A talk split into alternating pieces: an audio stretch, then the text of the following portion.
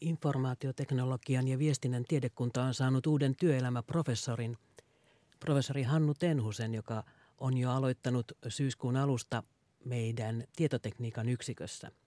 Hannu Tenhunen on toiminut muun muassa Turun yliopistossa ja Tukholman kuninkaallisessa teknisessä korkeakoulussa. Hän on ollut myös Tampereella aiemminkin, nimittäin tuolla 80- ja 90-luvun taitteessa signaalinkäsittelyä opettamassa ja tutkimassa. Hannu Tenhunen tulee olemaan mukana muun muassa mikroelektroniikan koulutuksen suunnittelussa ja Porin yliopistokeskuksen ekosysteemin rakentamisessa. Ja kuunnellaanpa, mitä Hannu Tenhusella on mielessä tällä viisivuotisella työelämä professuurikaudella tehdä.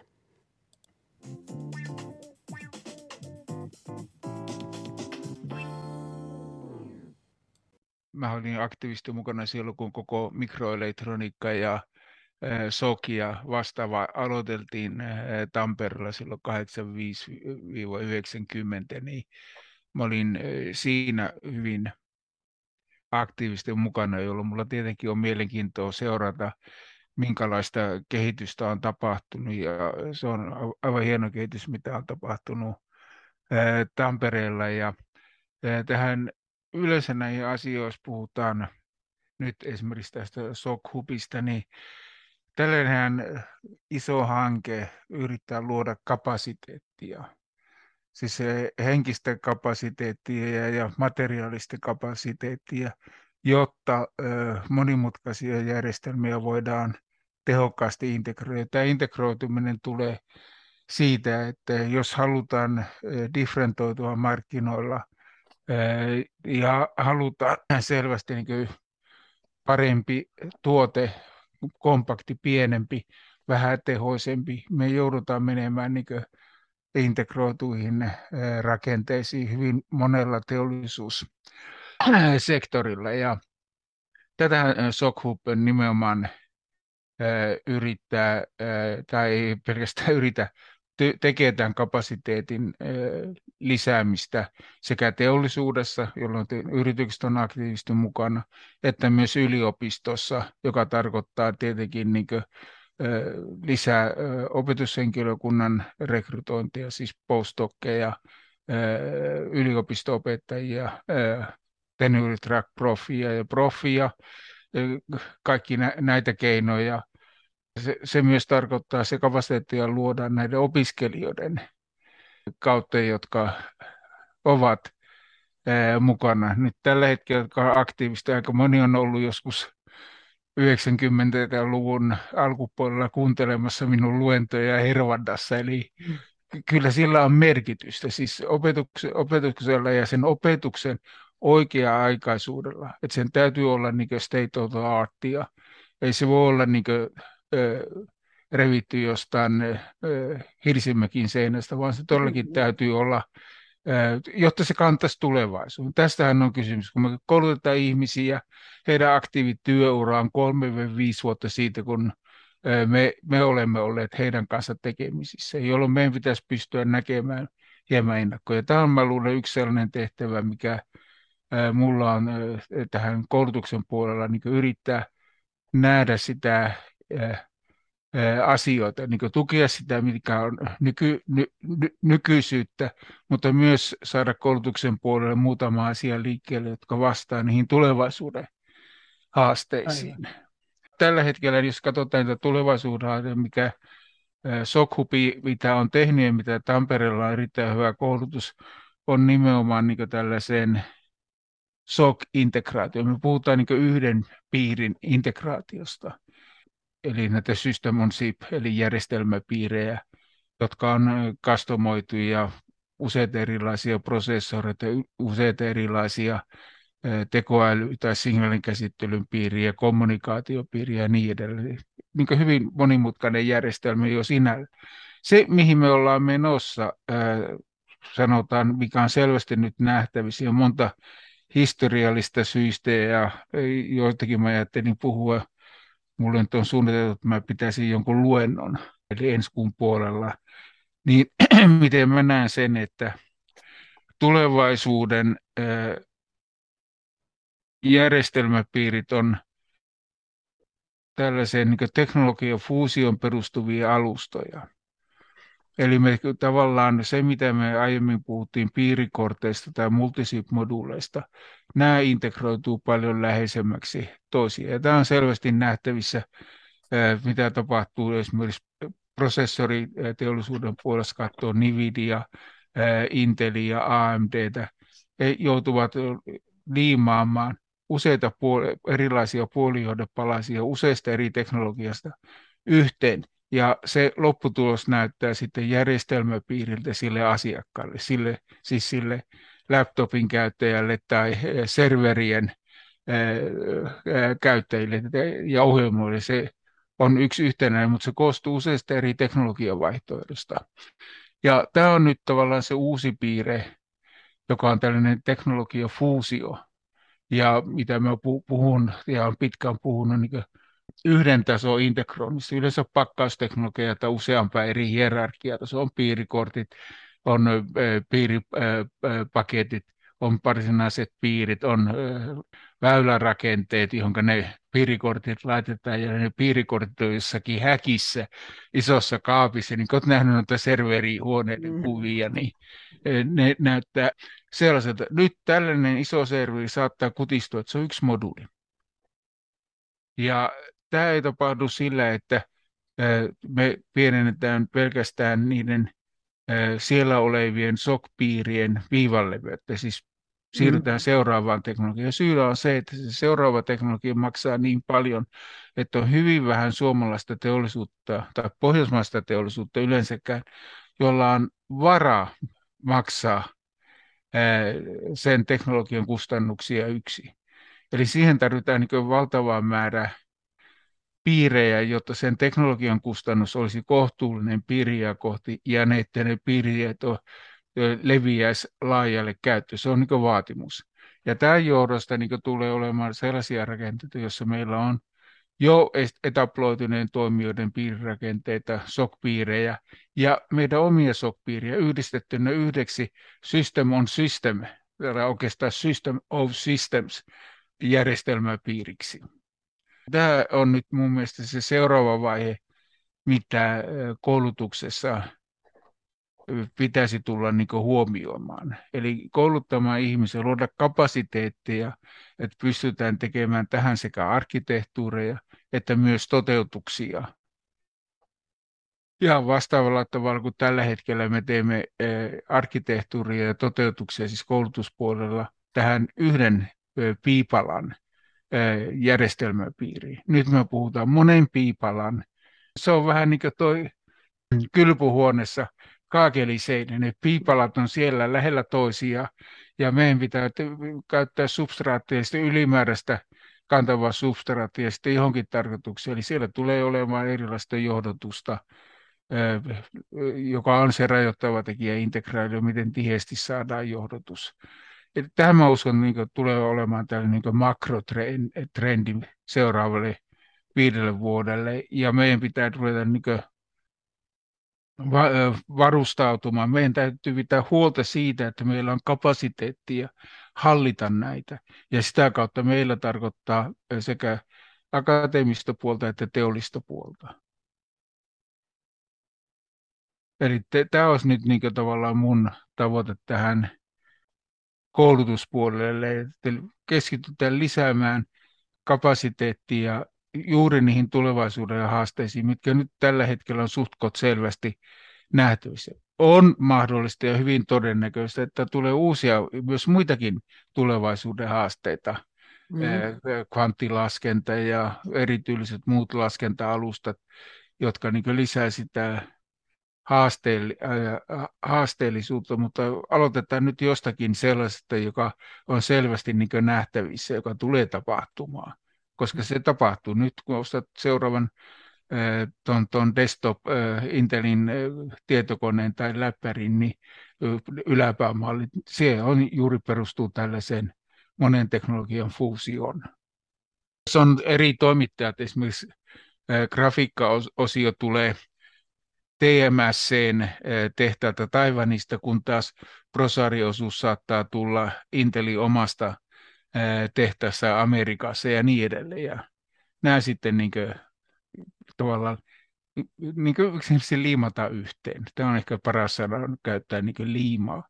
Ja se liima on nämä metallijohtimet, jotka yhdistää nämä palikat ja niissä olevat protokollat. Eli tämä on se, että se ei ole pelkästään, että osataan piirtää niitä metallijohtimia sinne, vaan meillä myös pitää hallita protokollat ja se systeemiarkkitehtuuri. Ja sen takia mä puhun niin system of systems, enkä system on chip, mutta systems of systems.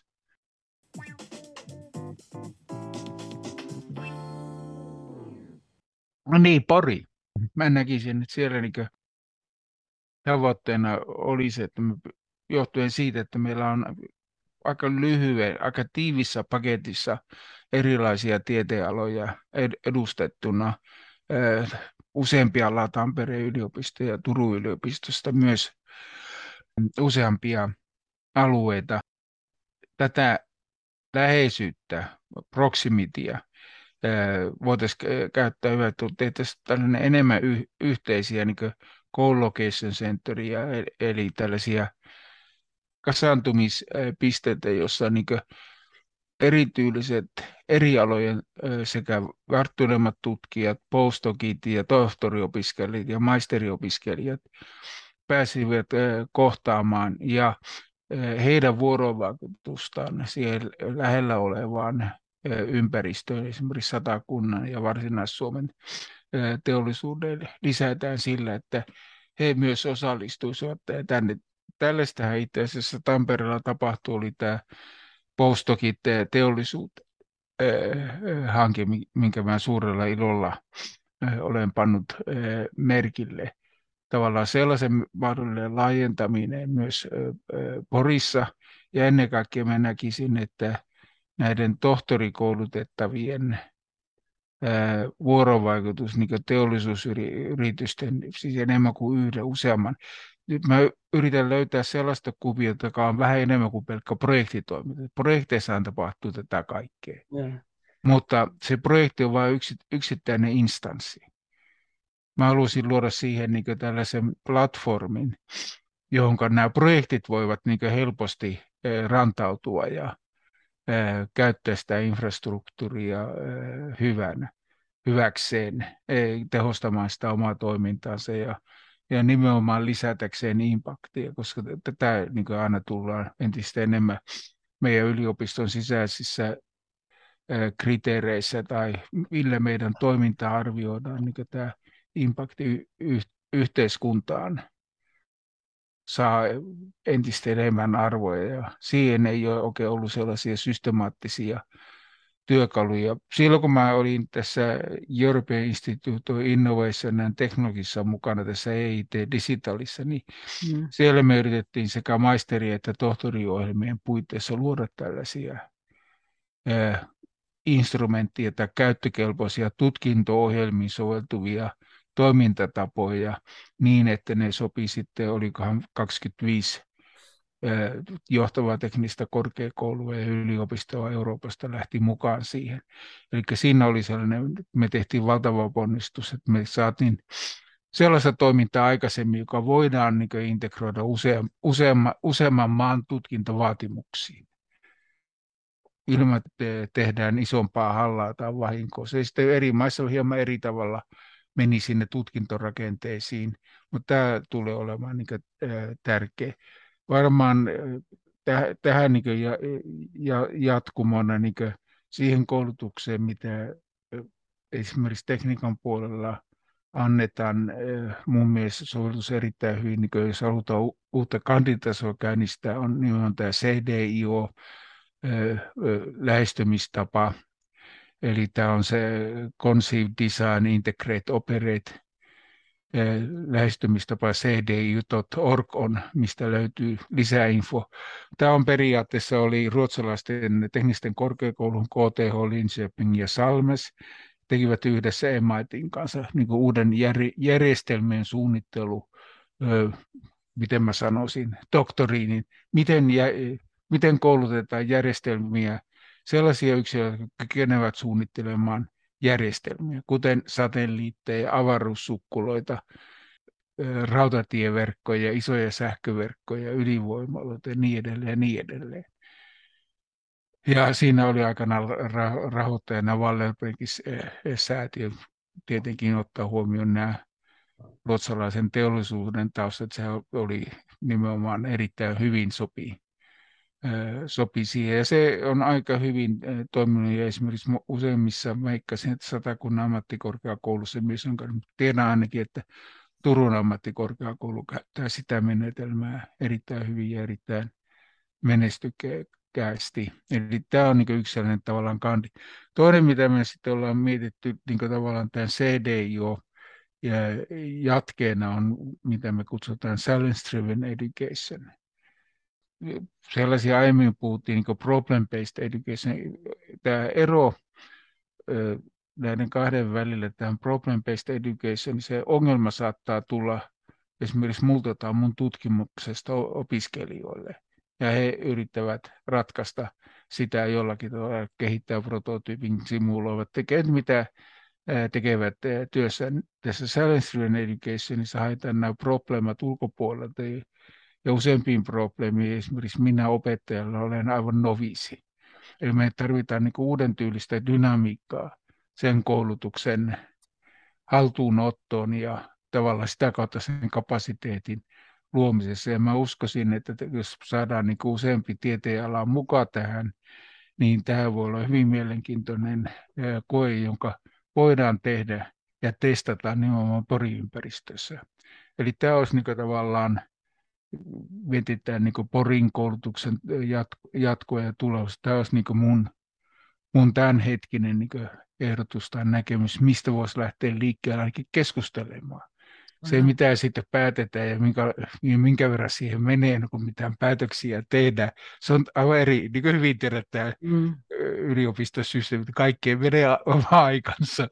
To, toinen sitten, mikä tietenkin liittyy tähän alueen elin, elinvoimaisuuteen. Tämä edelleen on, mä lähestyisin sitä tämän kapasiteetin lisäämiseen. Meidän täytyy lisätä kapasiteettia tähän vuorovaikutukseen ja innovaatiotoimintaan.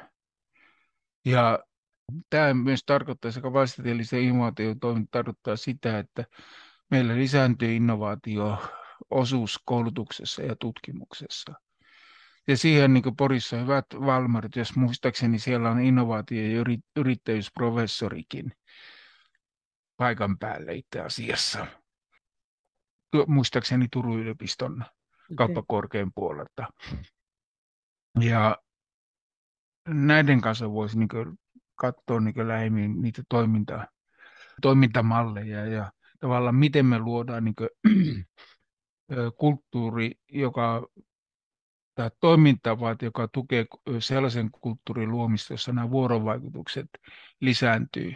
Ja sitä kautta tulee tällaisia enemmän konkreettisia probleemia ratkaistavaksi, joka fasilitoi sen, että voidaan edistää niin innovaatio-osuutta. Se sitten, mihin saadaan niin rahoitusta innovaatiotoiminnassa, niin mutta mä näkisin, että tähän pitäisi saada niin hienoja, oikeita, rehellisiä riskikapitalisijoittajia ja tämä, tämä ympäristö pitää myös kansainvälistää. Tämä mahdollisesti lähtee niin Porin osalta siinä, että me joudutaan miettimään jo kanditasolla, että halutaanko me avata koulutus kansainvälisiä, joka tietenkin tuo omia haasteitaan, omia haasteitaan siihen. Tosin näitä haasteellisuuksia on totuttu niin ratko, ratkomaan nykyisen lainsäädännön, yliopiston lainsäädännön puolella, esimerkiksi Turun ja Obu Akademian yhteistyössä, kun toinen on ruotsinkielinen, toinen on suomenkielinen, niin mikä on se yhteinen kieli, jolla tehdään niin yhdessä asioita? No englanti. niin. Koska jompikumpi ei käy toiselle, sitä ei edes keskusta. Mun mielestä niin monet juuri tähän, mikä on kansallinen ja mikä kansainvälinen tutkinto, tähän liittyvää problematiikka voidaan niin ratkaista ihan nykyisen ö, lainsäädännön ö, puitteissa ilman isäni suurempia ongelmia. Tietenkin yliopistojuristeilla on aina oma näkemys asioihin ja yleensä yliopistojuristeilla on terve asenne, että ne jos jotakin kysyy, ne sanoo ei. ei. Hyvin harvoin ne sanoo, että jaa, adas kun mä mietin yhden niin mä keksin ratkaisu, mitä tämä voidaan tehdä. Mutta se, niin kuin sanon, nämä vaatii sen oma aikansa kypsytellä ja helpompi on lähteä niin pienillä piloteilla. Ei niin Pori osalta varmaan sieltä voitaisiin juuri tällaisen pilotointitoiminnan käynnistäminen. Se, mikä mä näen erittäin positiivisesti, että sen Pori yliopistokeskuksen ulkopuolella on valtava innostus ja kiinnostus se yliopistokeskuksen kehittämiseen ja he todella odottavat sitä tuloksia, impactia, niin sitä vai, yhteiskunnallista vaikutusta.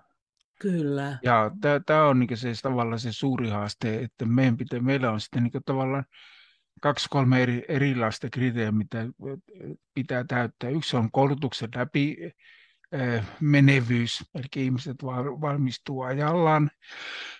Toinen on normaalit akateemiset kriteerit, eli julkaisuja ja patenttien kehittämistä tai patenttien valmistelu täytyy niin jatkua. Ja sitten tulee nyt tämä, lisäksi tämä niin tavallaan kolmantena tehtävänä tämän vaikuttavuuden lisääminen. Tätähän kaikki vaatii mukaan lukien opetusministeriö, mutta kukaan ei halua oikein osoittaa rahaa sitä varten. Mm. Meillä on opetuksen oma rahoitus, meillä on tutkimuksen niin rahoitusmekanismit, mutta tähän vaikuttavuuteen ei ole kunnon rahoitus, selkeitä rahoitusmekanismia, jolloin meidän täytyy olla hyvin luovia etsiä niitä luovia ratkaisuja. Ja mä näkisin, että ja mikä mun mielenkiinto liittyy Pori on juuri se, että mä näkisin, että siellä olisi mahdollista tehdä jotakin aika uutta, koska se skaala on pieni ja innostus ympärillä on positiivinen. Siellä paikallisesti on aika vähän niin jarrumiehiä. Niitä matkan varrella löytyy, mutta ei, ei kumminkaan ehkä heti siinä lähietäisyydellä. Porissa oli niin kuin, nämä yliopistokeskukset on kaikki syntyneet. Tavallaan niin se strateginen kysymys on niin yliopiston kannalta, että halutaanko me näitä yliopistokeskuksia. Mm. Ja jos ei haluta, niin ei niihin ole järkevää investoida.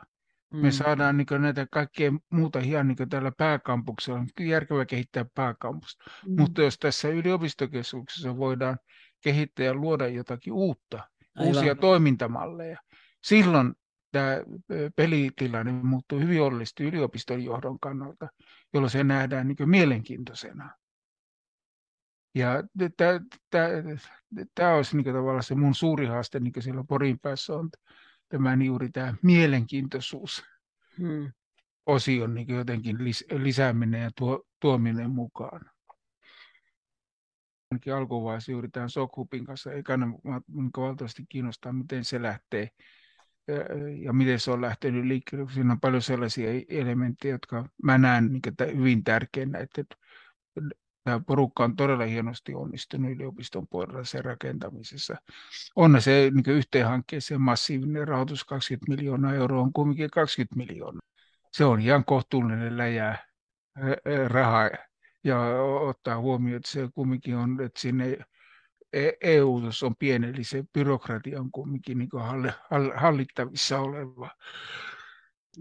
Tavoitteena ei ole tehdä mitään plasmareaktoria tai jotain muuta, vaan nimenomaan lisätä niin kapasiteettia, human capacity, tämän ihmispääoman osaamisen lisäämisenä.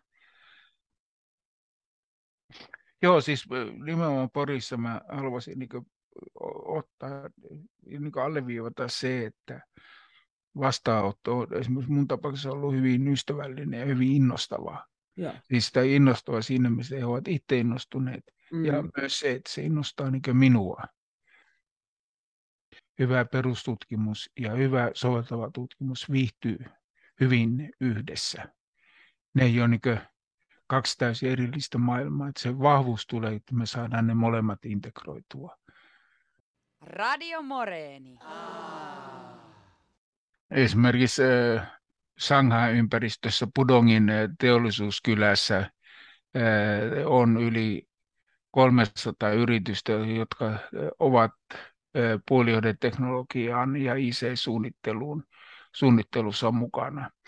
Eli tavallaan se teollinen infrastruktuuri on varsin valtava, mitä tapahtuu tällä hetkellä Kiinassa ja, ja hyvin monen näköisiin sovelluksiin, koska Kiina on toimittaa niin sähkölampuista, jos katsot LED-valaisimia, mm. niin yllätys, yllätys, missä ne kaikki tehdään, niin, niin siellä on kanssa sutkot advansoitunutta elektroniikkaa sisällä ja kaikissa muissa laitteissa ja tällaista tulee Kiinassa tapahtumaan ja ero ehkä Kiinan yritystoimen, mä olin jonkun verran mukana niin erilaisissa Kiinakuviossa, niin ero on se, että jos mä yritän Suomessa tai Ruotsissa käynnistää yritystoimintaa, niin mulla pitää olla erittäin hyvä idea, hyvin selkeä kuva, kuka on mun asiakas ja miten paljon se on valmis maksamaan. Ja sitten mulla täytyy olla ajoituksellisesti onnea, että mä saan siihen venture capital. Kiinassa riittää, kunhan on ajatus ja on kohtuulliset esitystaidot, niin sä pystyt saamaan käynnistysrahan. Tämän takia tämä kiinalainen systeemi tulee vassalla jyllämään. jylläämään. Ja sitä oleellisesti auttaa tietenkin se, että Kiinahan kotiuttaa tällä hetkellä paljon hyvillä työtarjouksilla ja kilpailukykyisellä palkalla ää, muualla ää, työskenteleviä kiinalaisia. Samaan myös etsitään ää, kissojen ja koirien kanssa päteviä seniorihenkilöitä kansalaisuudesta riippumatta töihin sinne. Tämä on niin globaali ilmiö. Tällä hetkellä, mikä myös nähdään niin Sokhubissa, että tällaisten postdokkien tai sitä varttuneempien todella pätevien tutkijoiden löytyminen on hankalaa, koska siellä on paljon kysyntä on isompi kuin tarjonta. Se, sen takia tämä oma tuotanto on äärimmäisen tärkeä, koska siinä on se omassa tuotannossa se hyvä puoli, että nämä henkilökohtaiset yksilöiden siteet siihen, sanotaan vaikka Tampereeseen, kuten että perhe on jo siellä perustettuna, niin eh, se on selkeä kynnys esimerkiksi muutto aikeille, mutta ei kumminkaan ratkaiseva. Muutinhan minäkin itse Tampereelta Tukholmaa vuonna 1992. Että ei se, ei, ei se ole niin sinänsä niin lopullinen este, mutta tämä on, on, meillä täytyy olla itse aktiviteettipohjaa. Mitä meillä olisi tarjota niille kansainvälisille huippuosaajille, joita me halutaan tänne Tampereen yliopistoon? Haaste. Mun mielestä niin nämä lahjakkaammat ihmiset ei kuule pelkästään niin palkan mukana tai tällaisten yksinkertaisten asioiden mukana, vaan he toteuttavat itsensä tekemällä haasteita, selviämään haasteista. Niitä haasteita voi olla hyvin eri tasolla, niin teknisistä haasteista sosiaaliseen verkostoon liittyviin haasteisiin saakka, niin Tämä on niin, eli meidän pitää korostaa entistä enemmän rekrytoinnista juuri se, mikä, me, mikä on meidän niin haaste, mikä on meidän niin iso visio. Ja jos tämä iso visio saadaan niin konkretisoitua niin, että yksilöt näkee siinä sen oma, että se ei ole vain pelkkää tällaista tyypillistä juhlapuhetta, mitä ehkä löytyy yliopistostrategiapapereista, vaan se pitää olla pikkasen konkreettisempaa tai viedä se konkreettisemmalle tasolle. Se lisää mielenkiintoa. Ja sitten tietenkin toinen asia, mikä, mikä on oikeastaan kaksi asiaa, että laatu ei koskaan mene pois tyylistä. Katoin vaikka Channelin pukuja, niin ne on hyvin muodikkaita, vaikka ne on tehty 30-luvulla. Huippulahjakkaat hakeutuu mielellään toista huippulahjakkaiden luokse, joka liittyy siihen haasteelliseen. Ympäristö täytyy olla stimuloiva. Ja nämä on ne keinot, mitä, ja tämä tarkoittaa sitä, että meillä täytyy myös olla opiskelijavirta, jotka tukevat tätä ihmisten täytyy myös sitten nähdä ja tuntea, että he niin ratkoo, ratkoo myös oikeita relevantteja ongelmia. Ehkä joku viihtyy niin pelkästään niin tällaisen insinööritehtävän ääressä, mutta moni kumminkin haluaisi käyttää insinööritaitoja niin ratkomaan niin erityisiä sosiaalisia ongelmia. Ja tähän tullaan tähän mun Silence Driven Education-konseptin takaisin. Ja tämä tarkoittaa niin tutkimuksessa, että meidän pitää olla selkeämpi kuva, mikä on meidän missä, mikä on meidän tehtävä, mikä, mitä me yritetään tehdä. Esimerkiksi Sopupilla voi olla niin yksi missio, lisätä teollisuuden ja akateemisen ympäristön henkistä kapasiteettia pystyä suunnittelemaan seuraavien sukupolvien SOC ja system on, on System of Systems integroituja rakenteita. Eli se, mikä on se mission, on se kapasiteetti. Ei puhuta siitä, että meillä on tällainen teknologia käytössä tai meillä on joku VHDL, kääntäjä, joka on täysin superior verrattuna johonkin muuhun tai vastaavaan, vaan se on ne ihmiset. Ja sen jälkeen sitä voi lähteä purkamaan sitten niin rajoitumpiin konkreettisiin asioihin, kun se missio on kirkas ja selkeä. Sen jälkeen tulee tavoitteet ja milestoneit ja sitten pitää miettiä, mitkä on taskit, joilla päästään. Eli tavallaan niin se suunnittelu siirtyy sen sijaan, että se on niin bottom-up, niin se on pikkasen enemmän top-down. Toinen hyvä missio varmaan on myös tällainen energiaystävällisyys niin laajassa mittakaavassa.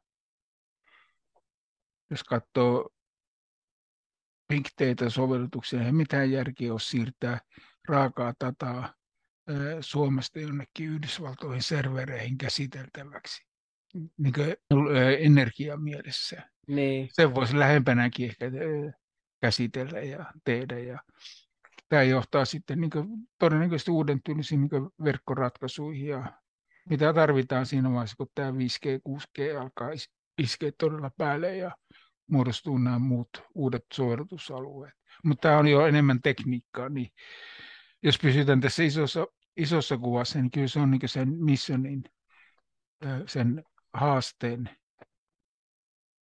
hahmottaminen. Ihan sama niin kuin 60-luvulla Amerikassa oli missioni, oli, että laitetaan ihminen kuun pinnalle kävelemään. No, me ei nyt ehkä tehdä sitä samaa meidän resursseilla. Kiinalaiset voivat suunnitella. Me emme nyt siihen voi, mutta niin kuin, ymmärrän, että niin tämä tarkoittaa niin vastaavan työn, että se on niin elämää isompi tehtävä. Se on enemmän kuin mitä yksi voi ratkaista. Se on sellainen asia, joka muovaa organisaatioita, heidän toimintatapoja ja muovaa ihmisiä ja lisää juuri sitä kapasiteettia, mitä tarvitaan sinne siirtymiseen. Siinähän mielessä Apollo-ohjelma oli hyvin onnistunut, miten paljon uutta teknologiaa ja tekniikkaa ne toi muille aloille, mikä syntyy sen yhteydessä. Ja nyt meillä alkaa selvästi niin muodostua entistä enemmän tätä missioni tyylistä ajattelua, joka liittyy niihin meidän niin ekosysteemien haasteissa. Niin Suomen ekosysteemillä on tällä hetkellä paljon haasteita, jos kuuntelee ja seuraa korkojen nousua ja hillitöntä lainaottoa julkiseen talouteen, niin täällä on varmasti haasteita, joihin me voidaan niin tekniikalla myös tulla mukaan, pienentää ja ää, käyttää. Eli, eli tämä haasteellisuus olisi yksi tällainen, niin kuin, miten mä sanoisin, metateema. Et se ei ole nyt ihan sellaista, mitä konkreettisesti voi koko ajan sormella osoittaa, mutta se on siellä, joka niin on takana ajatuksissa. Ja tämän ajatustavan eteenpäin viemistä, ja mä olisin erittäin tyytyväinen, jos mä näkisin niin muutoksia ja kehitystä siinä myös itsessäni sen käyttämisessä ja omaksumisessa seuraavan kahden, kolmen vuoden aikana. Silloin mä oon jo menty pitkä, pitkä matka eteenpäin. Radio Moreeni. Aa.